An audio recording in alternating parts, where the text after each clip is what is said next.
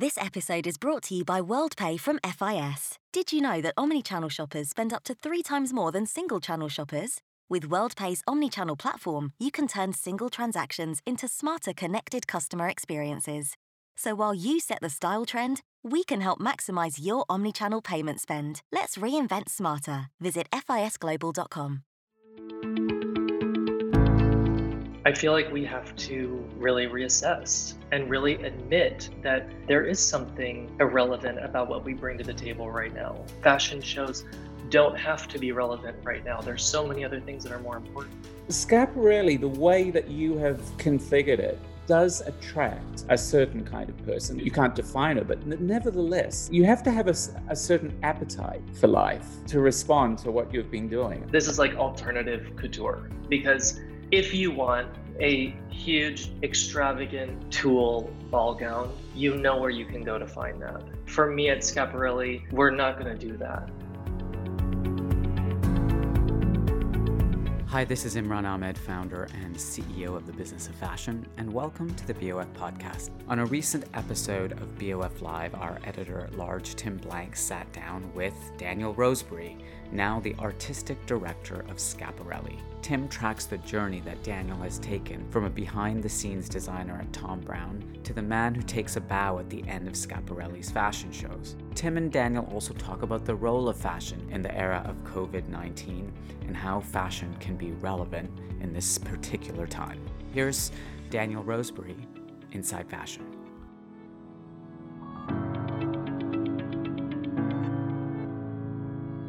We are talking to Daniel Roseberry, who for one year and three months has been the designer at Schiaparelli in Paris, which actually makes him one of the new standard bearers of haute couture.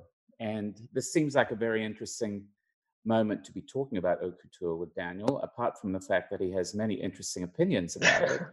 Uh, this this seems to me a moment when uh, people are reassessing fashion. Uh, people are people are looking at uh, people are searching for new ways to um, make fashion relevant and give it meaning, um, make it sustainable, uh, and these and other issues, to a very large degree, are addressed by haute couture in, in quite unexpected ways. So, um, Daniel, welcome. And uh, I would like to ask you right off the bat what did haute couture mean to you in your evolution as a designer? What did it yes. mean to me before you actually before became this a haute couturier? thing?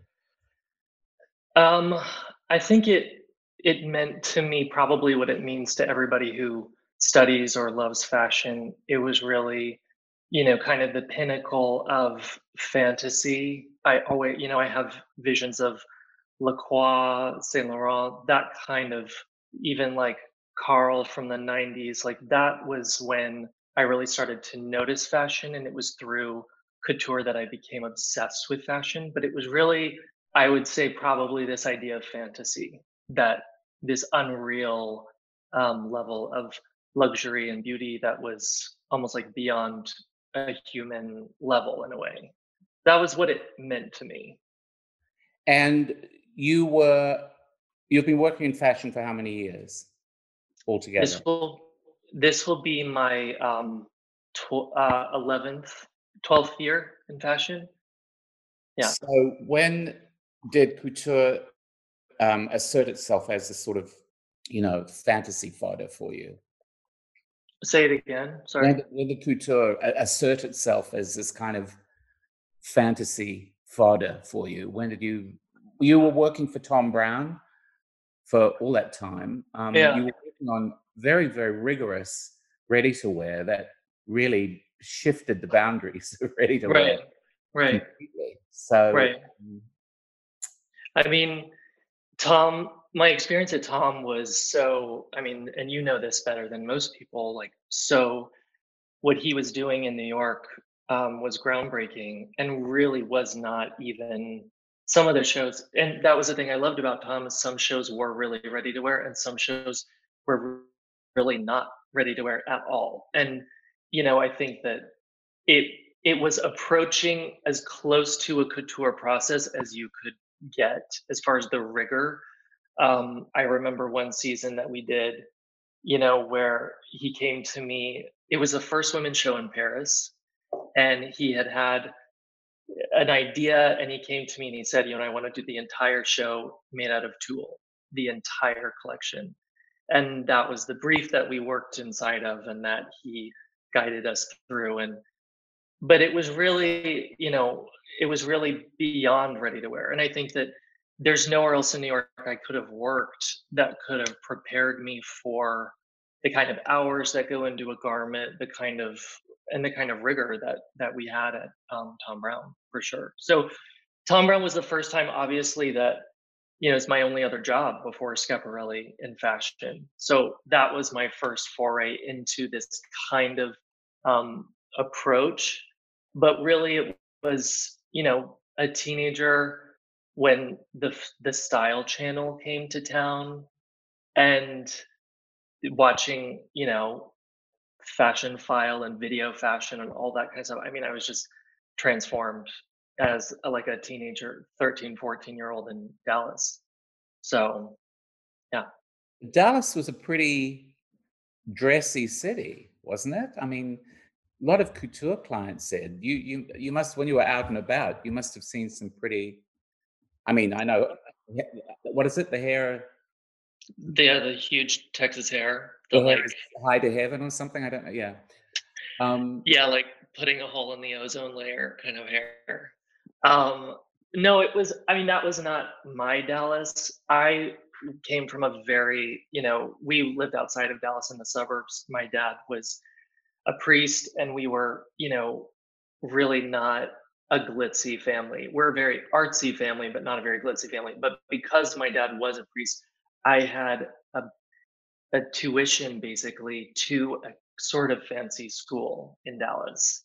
And so I would go from my weekly life at home in Plano, which is exactly looks how it sounds, to going and staying in Highland Park at my friends' houses and just completely um you know that was really like what changed me i think was seeing the way that those the way the homes were decorated the way that the the women were dressing and um highland park village you know these really like as you said like it's kind of like la dallas has like a little bit of that la glam even back then and even more now i think. So it was fascinating. I got both sides of the story kind of. So so as a sort of psychological um as a bit of a psychological back, backdrop, fashion would have seen seemed like a real escape for you then. Yeah. Yeah, it always was something that I was interested in that no one else around me knew anything about other than consuming. But, you know, I never ever remember until I went to FIT. I never remember having a conversation with anyone in my orbit that um, really was interested in fashion was always something that was kind of my left of center kind of attraction. And um, I mean, for a lot of reasons, the church being one of them, fashion became like this kind of, um, you know, as you said, like an escape for me. And uh, I ran all the way here, I guess. I mean, it was really that, you know, it was a really dramatic running away. Not a rebellion necessarily, but a real exodus when I did leave. I, I have to say that, you know, from Plano, Texas, we're talking to you today in the, the Place Vendôme in Paris. Yeah. Yeah. So, uh, this, this sort of beating heart of haute couture. And you're actually in Schiaparelli's original studio, aren't you? I'm actually at the moment I'm in the attic of the Place Vendôme. I'm on the fifth floor, and yes, like when the company re- was restarted and our owner restarted everything. He bought back the original salons and the whole space. So it is um, surreal to say the least. Beyond. It's an interesting point, I think. Fashion was by force a sort of private pleasure for you. You said you had, didn't have anyone else to talk to about it. And then couture has always struck me it, that, that its strength is that it is a mm-hmm. private pleasure as well. And um, that that I mentioned at the beginning, you know, the things that equip couture for this particular time. The the notion of preciousness is very important to couture. It's not disposable clothing. Mm-hmm. Um, also, it which makes it a sort of sustainable thing, but also the private the private pleasure of, of, mm-hmm. of couture. You know, there's this debate. We've been talking about it a lot over the last six months. Um, whether fashion will become will re- return will, will evolve out of this into something that's more discreet or whether extravagance will right. still and, and, and fashion's a funny and couture's a funny paradox because it's like discreet extravagance in a way right right completely completely and that's i think the nature of the client too i mean i think the real couture client is someone who is more discreet than we would think, or than I definitely thought. Um, but the nature of what they're investing in is an it's like an essential extravagance for them, you know. And I find that really um, fascinating, just rare today to see some to see somebody investing in an extravagance which is an extravagance for them you know and i think that that's you're always going to have clients who you know, or influencers or people who are outward facing, you know, embodiments of the brand in a way. But the real um, backbone of our couture business are really these women who shall remain nameless, who are very, very discreet. And it's really a personal pleasure for them or passion for them. And it's just fascinating, really. And it's something you really don't get as much in ready to wear. So it, it feels like this bizarre and amazing microcosm to be, you know, finally a part of in some weird way. So that they, I wonder if the, the those uh, that clientele is a sort of early adopters in one way, in, in that they're they're quite social media averse, aren't they? Um, you know, I was talking to Michael Halpern, who's a, a wonderful I guess, demi couturier in London. And he said once his, once his dresses leave his studio, he never sees them again. Right. Totally. I mean, that's I think one of the one of the biggest um, joys that you can have as a designer is to know that someone is really wearing and living in and loving your your pieces and also the pieces that you create with the atelier because it's different than i mean i think that the kin the kindredness that i feel with the members of the atelier here it's very different for me than it felt in ready in ready to wear where i mean obviously it's not made at a factory you know over in italy or overseas or whatever. I mean you know by name every single person who's worked on a piece and many times it's one or two people so there's a real connection between I mean, you can't look at a garment and be like, in a way, it's like that's not mine at all. That's like a collective effort in a way that I had not experienced before. Um, but yes, it is um, a huge uh, honor and and it's surreal to see things, to know things are out there and not be seeing them. But but the things that you've been doing, some of the things you've been doing, have been so extraordinary and so. Mm-hmm um, in the in that in that what 15 months since you've been at Schiaparelli. Yeah, complex and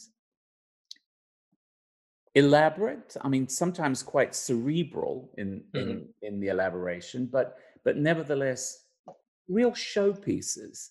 Yeah, and, and and it's it is. I just find it so bizarre that they go somewhere and right. they have a life somewhere. Right. But what is that life? Well, now I feel when we start working on the collection, we think about this one, like, you know, everyone's always like, who is the Schiaparelli woman? Who's your client? For me, I've never, and maybe this is my Thom Browne upbringing, but I've never really like hung my hat on one specific person to be like an archetype for whoever this, whoever I'm designing for. But we do model the design process after you know how I kind of perceive the personality and the life of Elsa herself because my whole thing is like what would she be designing today if she was alive you know I don't it it is in a way it's um, a performative act you know designing for somebody as iconic as her um, and what i love about her is that she was this kind of rigorous professional during the day. And she wore these you know straight shouldered you know skirt suits. And and there was always some surreal twisted jewelry or some sub- subversion of some kind.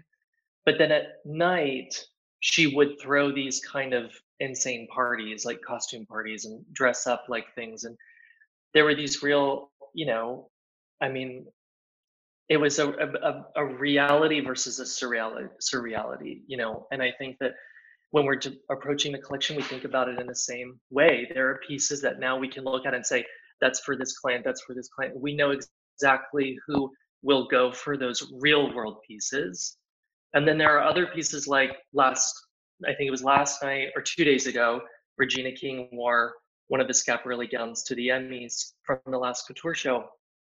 And for me, like when a when a gown like that comes out, I'm like, I know it's gonna have a home somewhere. It's just a countdown until it finds the right home. And you know, so there is like I it's rare to sell one of the more insane pieces unless it's a collector's item. Um, to to one of the real real clients you know i think she wants something much more real much more forever much more functional so do, do you mean do you mean that regina king was wearing a schiaparelli outfit with the breonna taylor t-shirt the the pink suit that she wore with the breonna taylor t-shirt was Schiap ready to wear but then there was this there was a lot a virtual red carpet and she wore that sapphire blue gown with all of the stones all over it um, for the virtual red carpet. So we had a, a date night with Regina the, the other night. Oh, that, that, that, that, that completely contradicts what I just said about when the dress leaving the studio. you never see it again. Uh, that's a that's an interesting. That, that's a sort. Of, she's. A, I mean, apart from the fact that she is probably my favorite actress at the moment, and Watchmen was my favorite TV show. Beyond, uh, Beyond, it's my favorite TV show. Yeah. Uh, Schiaparelli, the way that you have configured it, does attract, I imagine, a certain kind of person. Whether you, you can't say whether it's, you know, you can't define it, but nevertheless, there is, there is, yeah. A, you have to have a, a certain appetite for life to respond to what you've been doing. I think.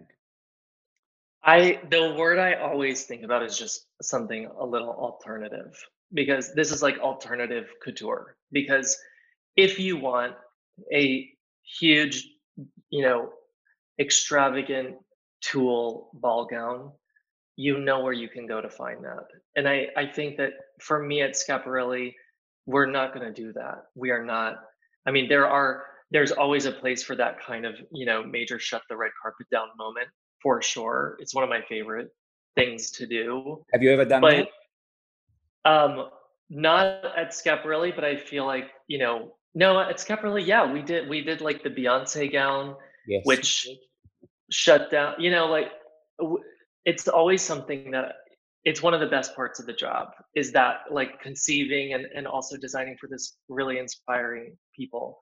Um but um i forgot where i was going with that. What was the question? Go it was um anyways that's no, one of my favorite yeah. yeah.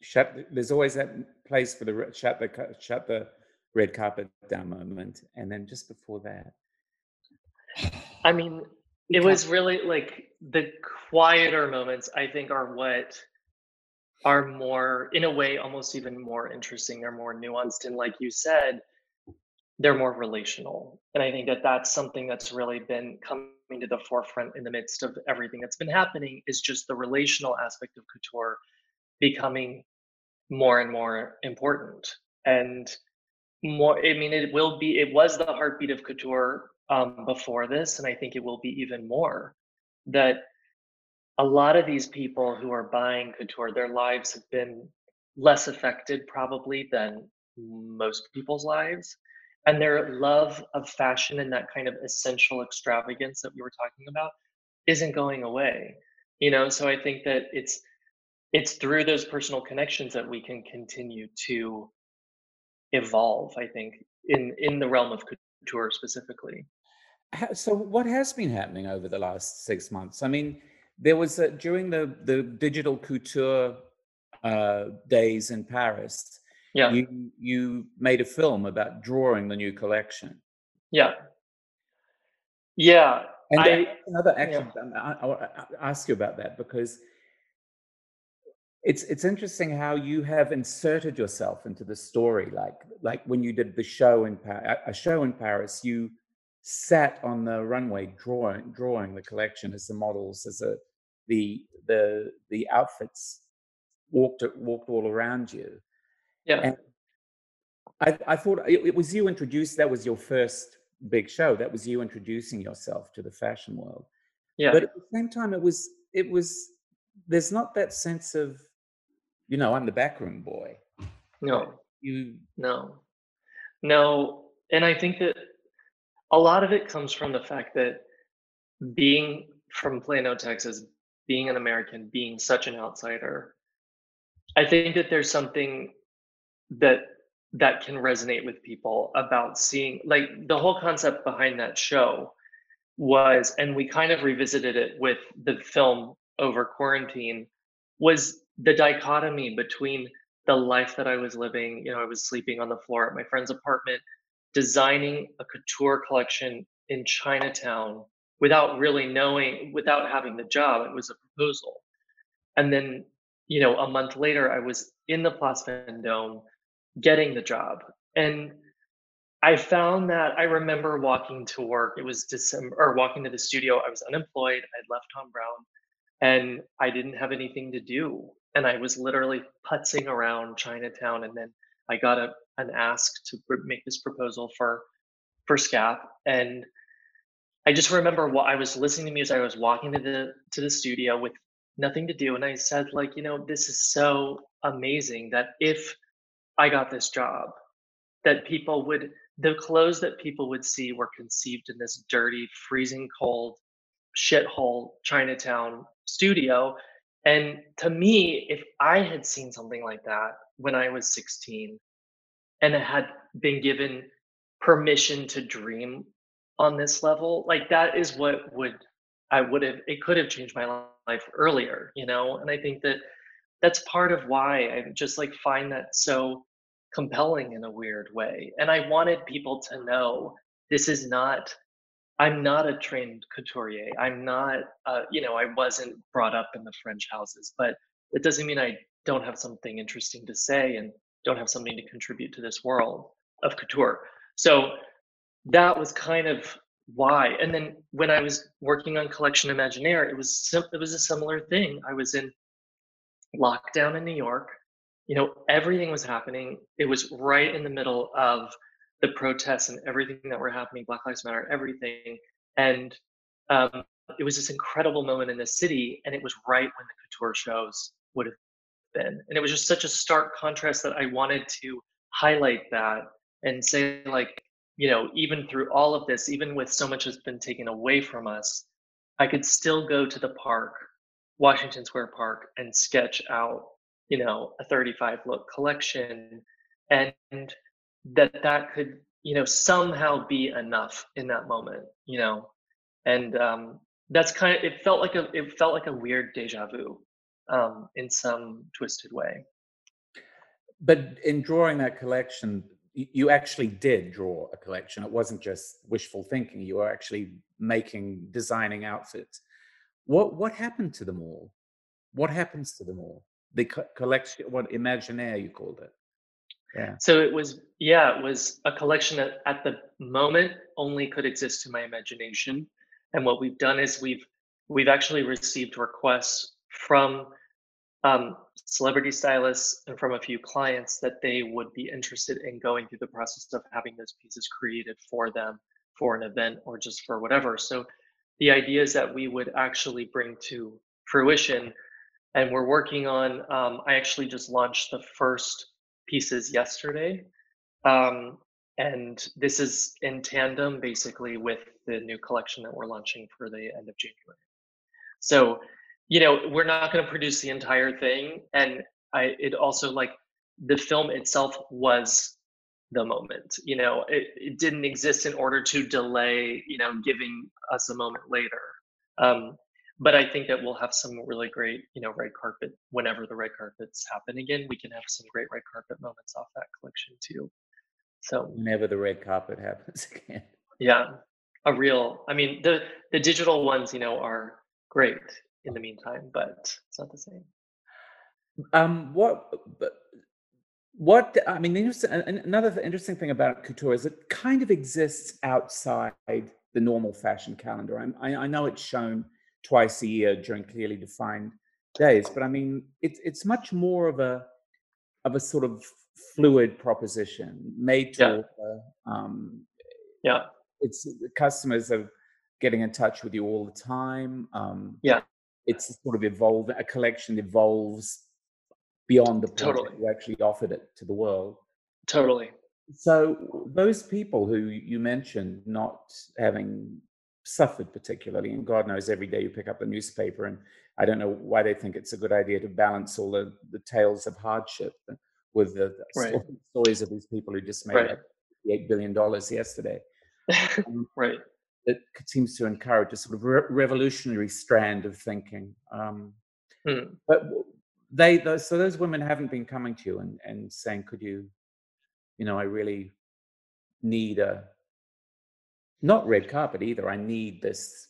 You, you mentioned, No, yeah, I think like, you know, it it's not to say that like things we're still proceeding with, you know, producing the the orders that we had from the last collection. We're still like, you know, steaming. I think that the house itself shut down, of course, like for some time in Paris, and we're really just getting started again.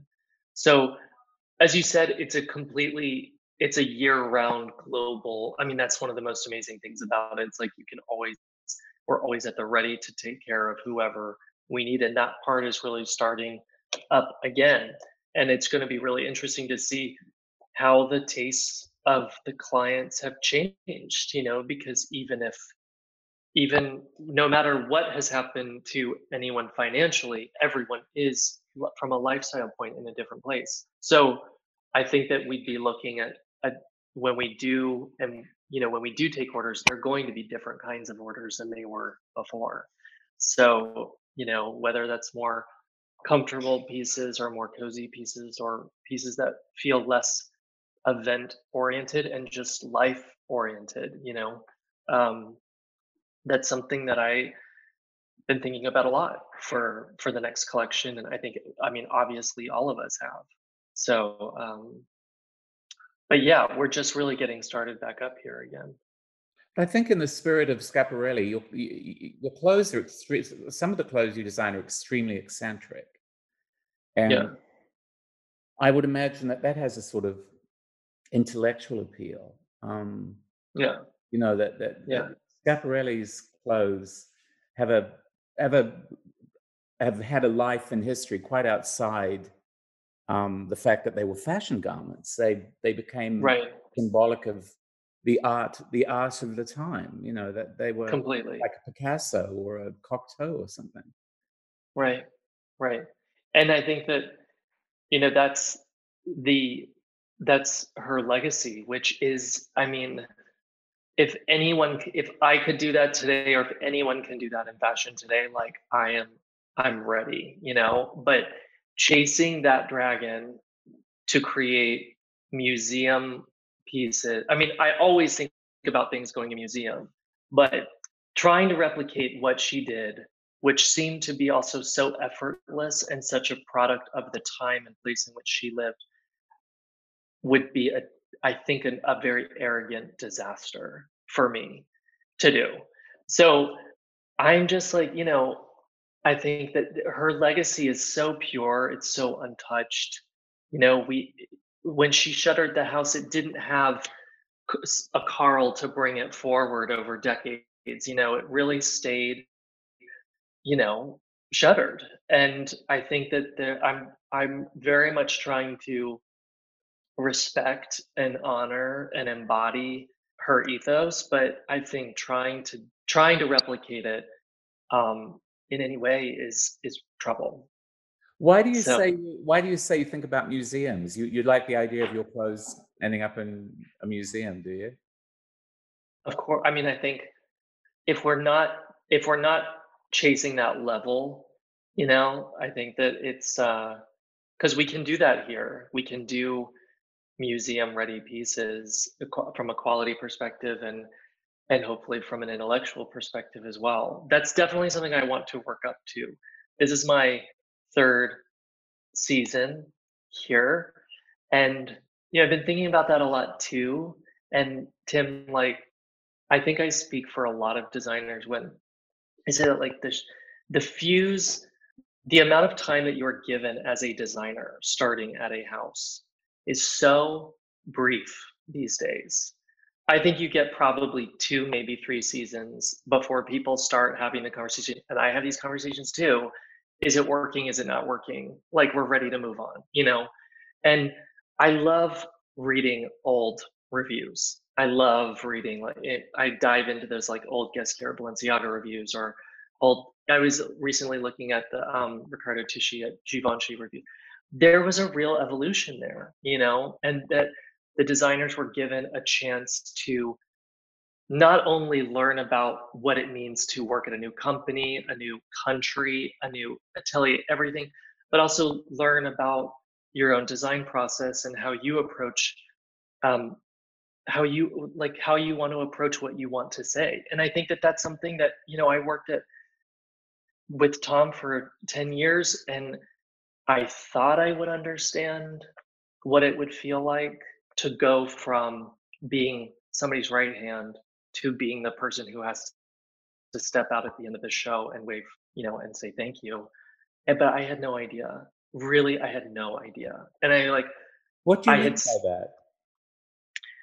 I had been, you know, because we at Thom we would always be on the backside, and I would always watch it. I hope he doesn't mind me saying this, but it's I it's really my story. Like I would watch him go out and take the bow and then come back.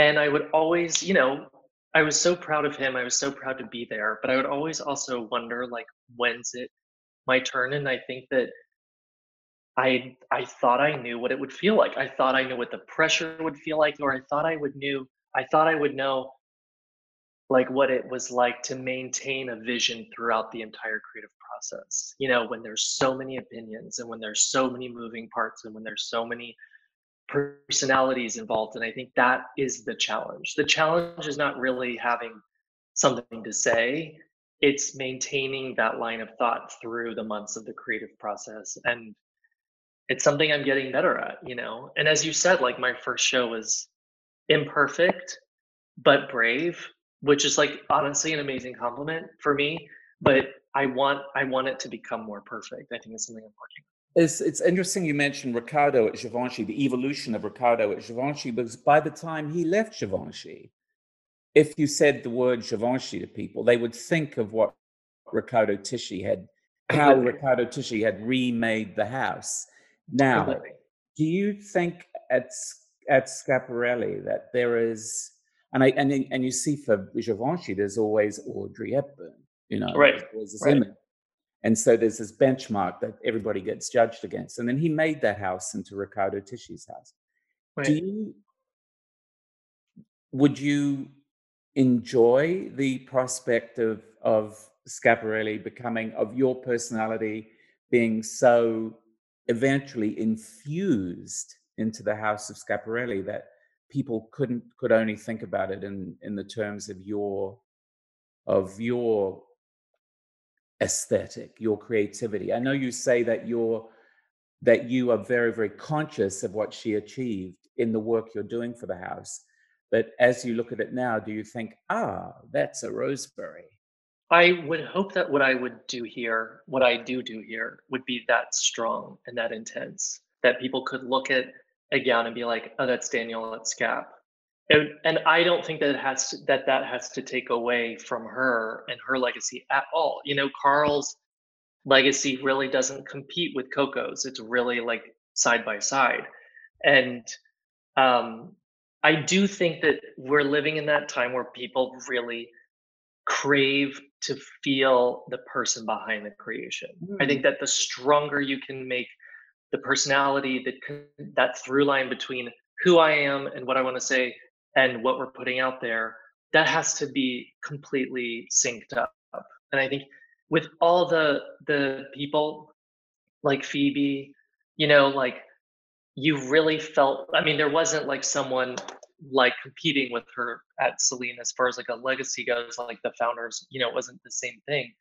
But I think you look at the people who it, who are really clicking with their audience, and it's the people who are really um, expressing like themselves in their work, and it is a personality thing. Like you have to be able to go there. I think, and I am. Charisma plus. Now mm-hmm. you you you talking about museums and and and this about the coming out of this situation and how one thing that you can see is the importance of the relationship that the that people feel a relationship with the house through the designer. If I said to you that you know that that that stupid million dollar question that is being asked literally every single year I've been working in fashion, uh, is couture dying, or or or what is the future of couture? And I know you have something to say about an industry which seems so bent on on painting the future quite black for itself in a way. You know, you said nobody else asks what is the future of what they do, like the way fashion says, what's the future of this?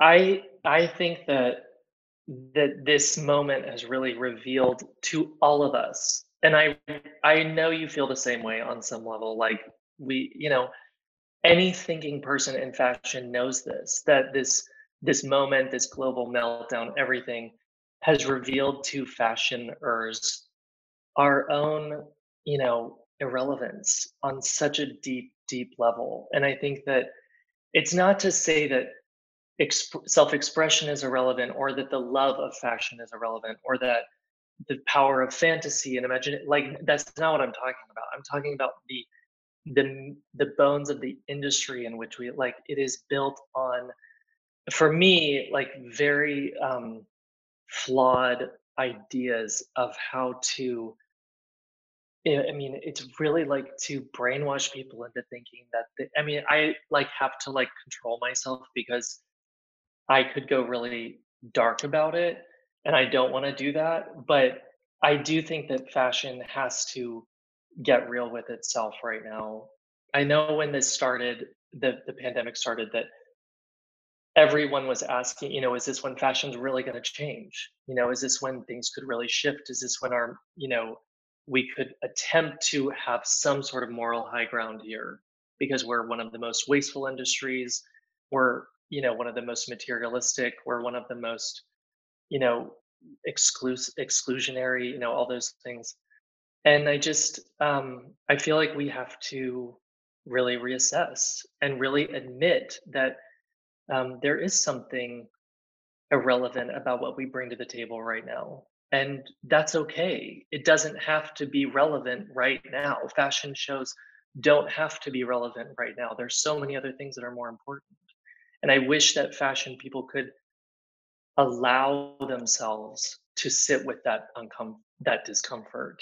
And I think you're right. Like, you know, people ask, what is the future of couture? What is the future of this? What is the future like it is so fashion is so obsessed with predicting itself, you know, and I think it's because we deep down know how like sort of not essential we are in some ways, you know, and I think that there's an insecurity there. Um, so I don't know. I've been thinking a lot about it. I think a lot, everyone in a creative role here in, in the industry has, and um, it's. I'm not saying I have ans- all the answers, but it's definitely something that um, I just hope we can allow ourselves to be uncomfortable and to listen to what what the answers could be. But but if when you're working at the level of couture, though, yeah, you you're obviously liberated from you know a lot of the concerns that um, that that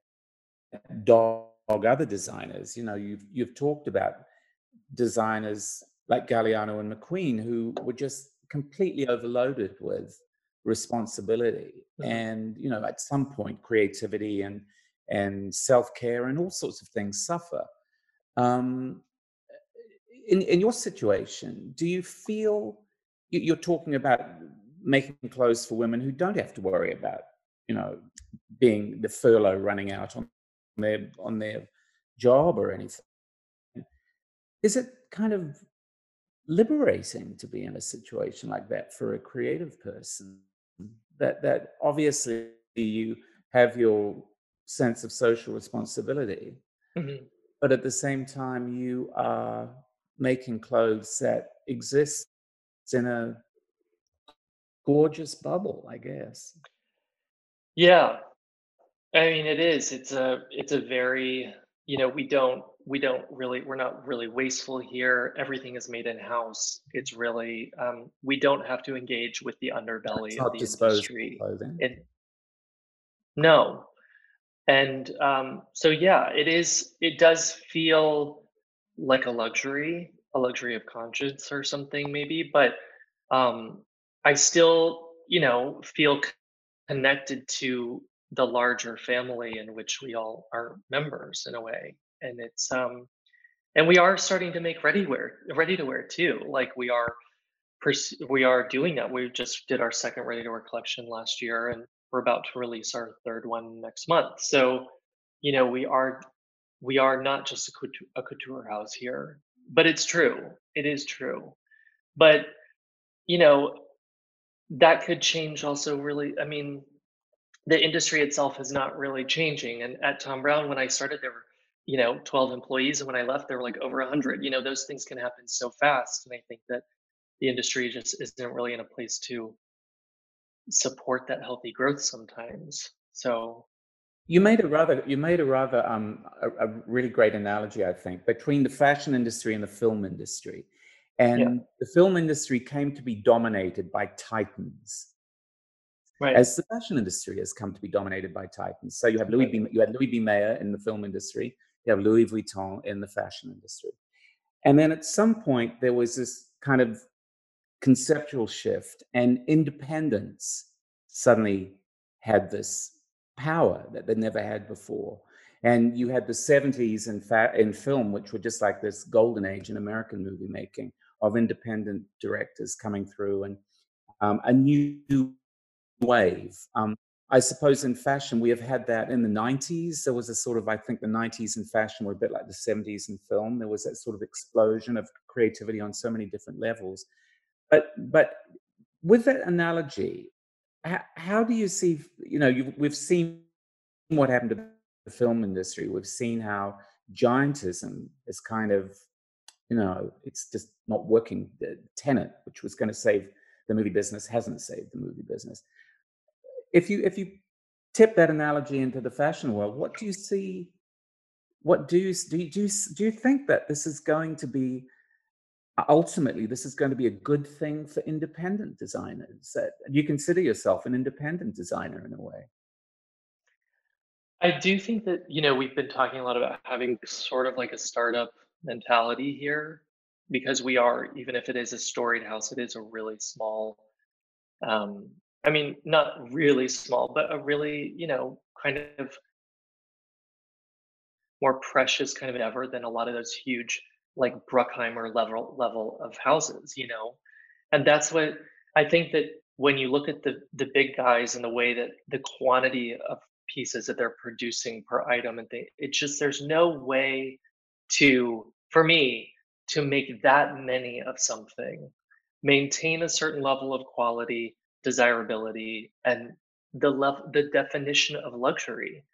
And um, you know, I think that now, like, I always think about like, you know, couture is probably the closest thing to that kind of prehistoric way of getting dressed where so like one person would make one garment for another person you know and you look at the kind of um, price tags that you have to engage with in order to get that level of you know um, you know care and service and and everything and quality. And i just you know i i do think that as these houses become huge that there will be and i think you already feel this and it's it's definitely not fully evolved or or fully thought out yet, but I do think that there there will be a moment again for um, smaller houses to produce things that feel more personal, more Mm. precious, and um, that that will become meaningful again and trendy again because it has to be, you know, it has to be something that feels trendy too in some sick way in order for people to get back on board. But um, yeah, I mean, I also everything put in the context of social media. I mean, everything we knew about the way history was cycling through doesn't really matter anymore, it seems. So it could be an all of the above answer as well. I don't know. But I do think, to your question, I do think that this will be a moment for smaller houses for sure. And and the designer in the designers in those smaller houses will become more important because as you mentioned before, there's going to be this personal relationship between the designer and the customer. I mean, it's interesting what I've, I've heard a few things coming out of China that in you know this first tier, second tier, third tier business and the, the huge cities there, but but advanced Chinese customers, the, the people who are who are bringing fashion back in China, are looking for basically names that no one's heard of. Exactly. Totally. Totally. Do you remember like I don't know when Alessandro started at Gucci? It was right when Demna started at Balenciaga. And before that season, there was this weird no man's land of nothing happening in fashion. And everyone was saying, what is going to happen? What's the next thing? No, it, it was like a sequence of very boring fashion weeks. I remember this vivid, this was like probably what, like eight years ago or something like that. And then Demna came out at Gucci and it was like changed the game. Something new came out. Then Balenciaga and the two of them kind of like introduced this new resurgence of activity. And it feels a little to me, I feel like we're back into like a little bit of a barren wasteland as far as we don't know what the answers are to these things. We can't really even anticipate it. It's really going to come down to talent, you know, and new talent working today and and coming and showing the way for something new and different but fashion is so obsessed with analyzing itself for whatever reason i don't know if you know the answer but um love analysis. yeah um so anyway but probably because we're full of virgos too this industry is Yeah, chock full of them full of Virgos. Happy birthday. including uh, thank Yeah. you you too so anyways that's you know i don't i do i definitely do think so and i think that we're hopefully right at the beginning of that next wave for sure And and do you feel yourself as part of that as of that next wave? Uh, you you you've been received, um, you know, as a as a sort of unknown quantity in a way. People are fascinated, I thi- think, that in in fashion for the last while, when there's been movement within houses, generally it's been a sort of slightly circular motion. And then Daniel Roseberry comes along, and and people were who Mhm. dat? Totally. No? totally Has that been good for you? i've really enjoyed um getting to meet and know people here and really just be just try and be myself and i have felt really graciously welcomed to be honest by the french press specifically and um, by the us press and it's just great and i have felt um, embraced and and kind of like people are rooting for me in some way in some you know and it's and so even in some small way like it, but for me like it's definitely been something that i haven't felt like people have been against me for the most part and um that's been really nice really nice But you think the air of mystery was useful? That um, you know, people look at you and they, you know, people look at you and they think there's a man with a tale to tell, like an ancient mariner or something. right um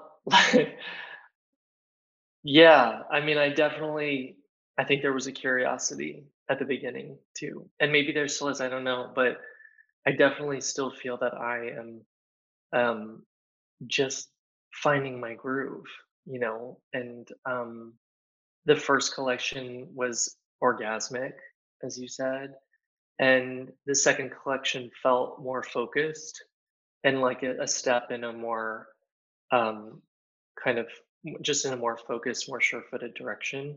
And then, you know, as everything's been happening, I've spent a lot of time thinking about what's been working, what hasn't been working. It's such an amazing time to pause and reflect. And I'm so excited and, you know, horny for the next show because it's got to be I just am I hope it's January, we don't know.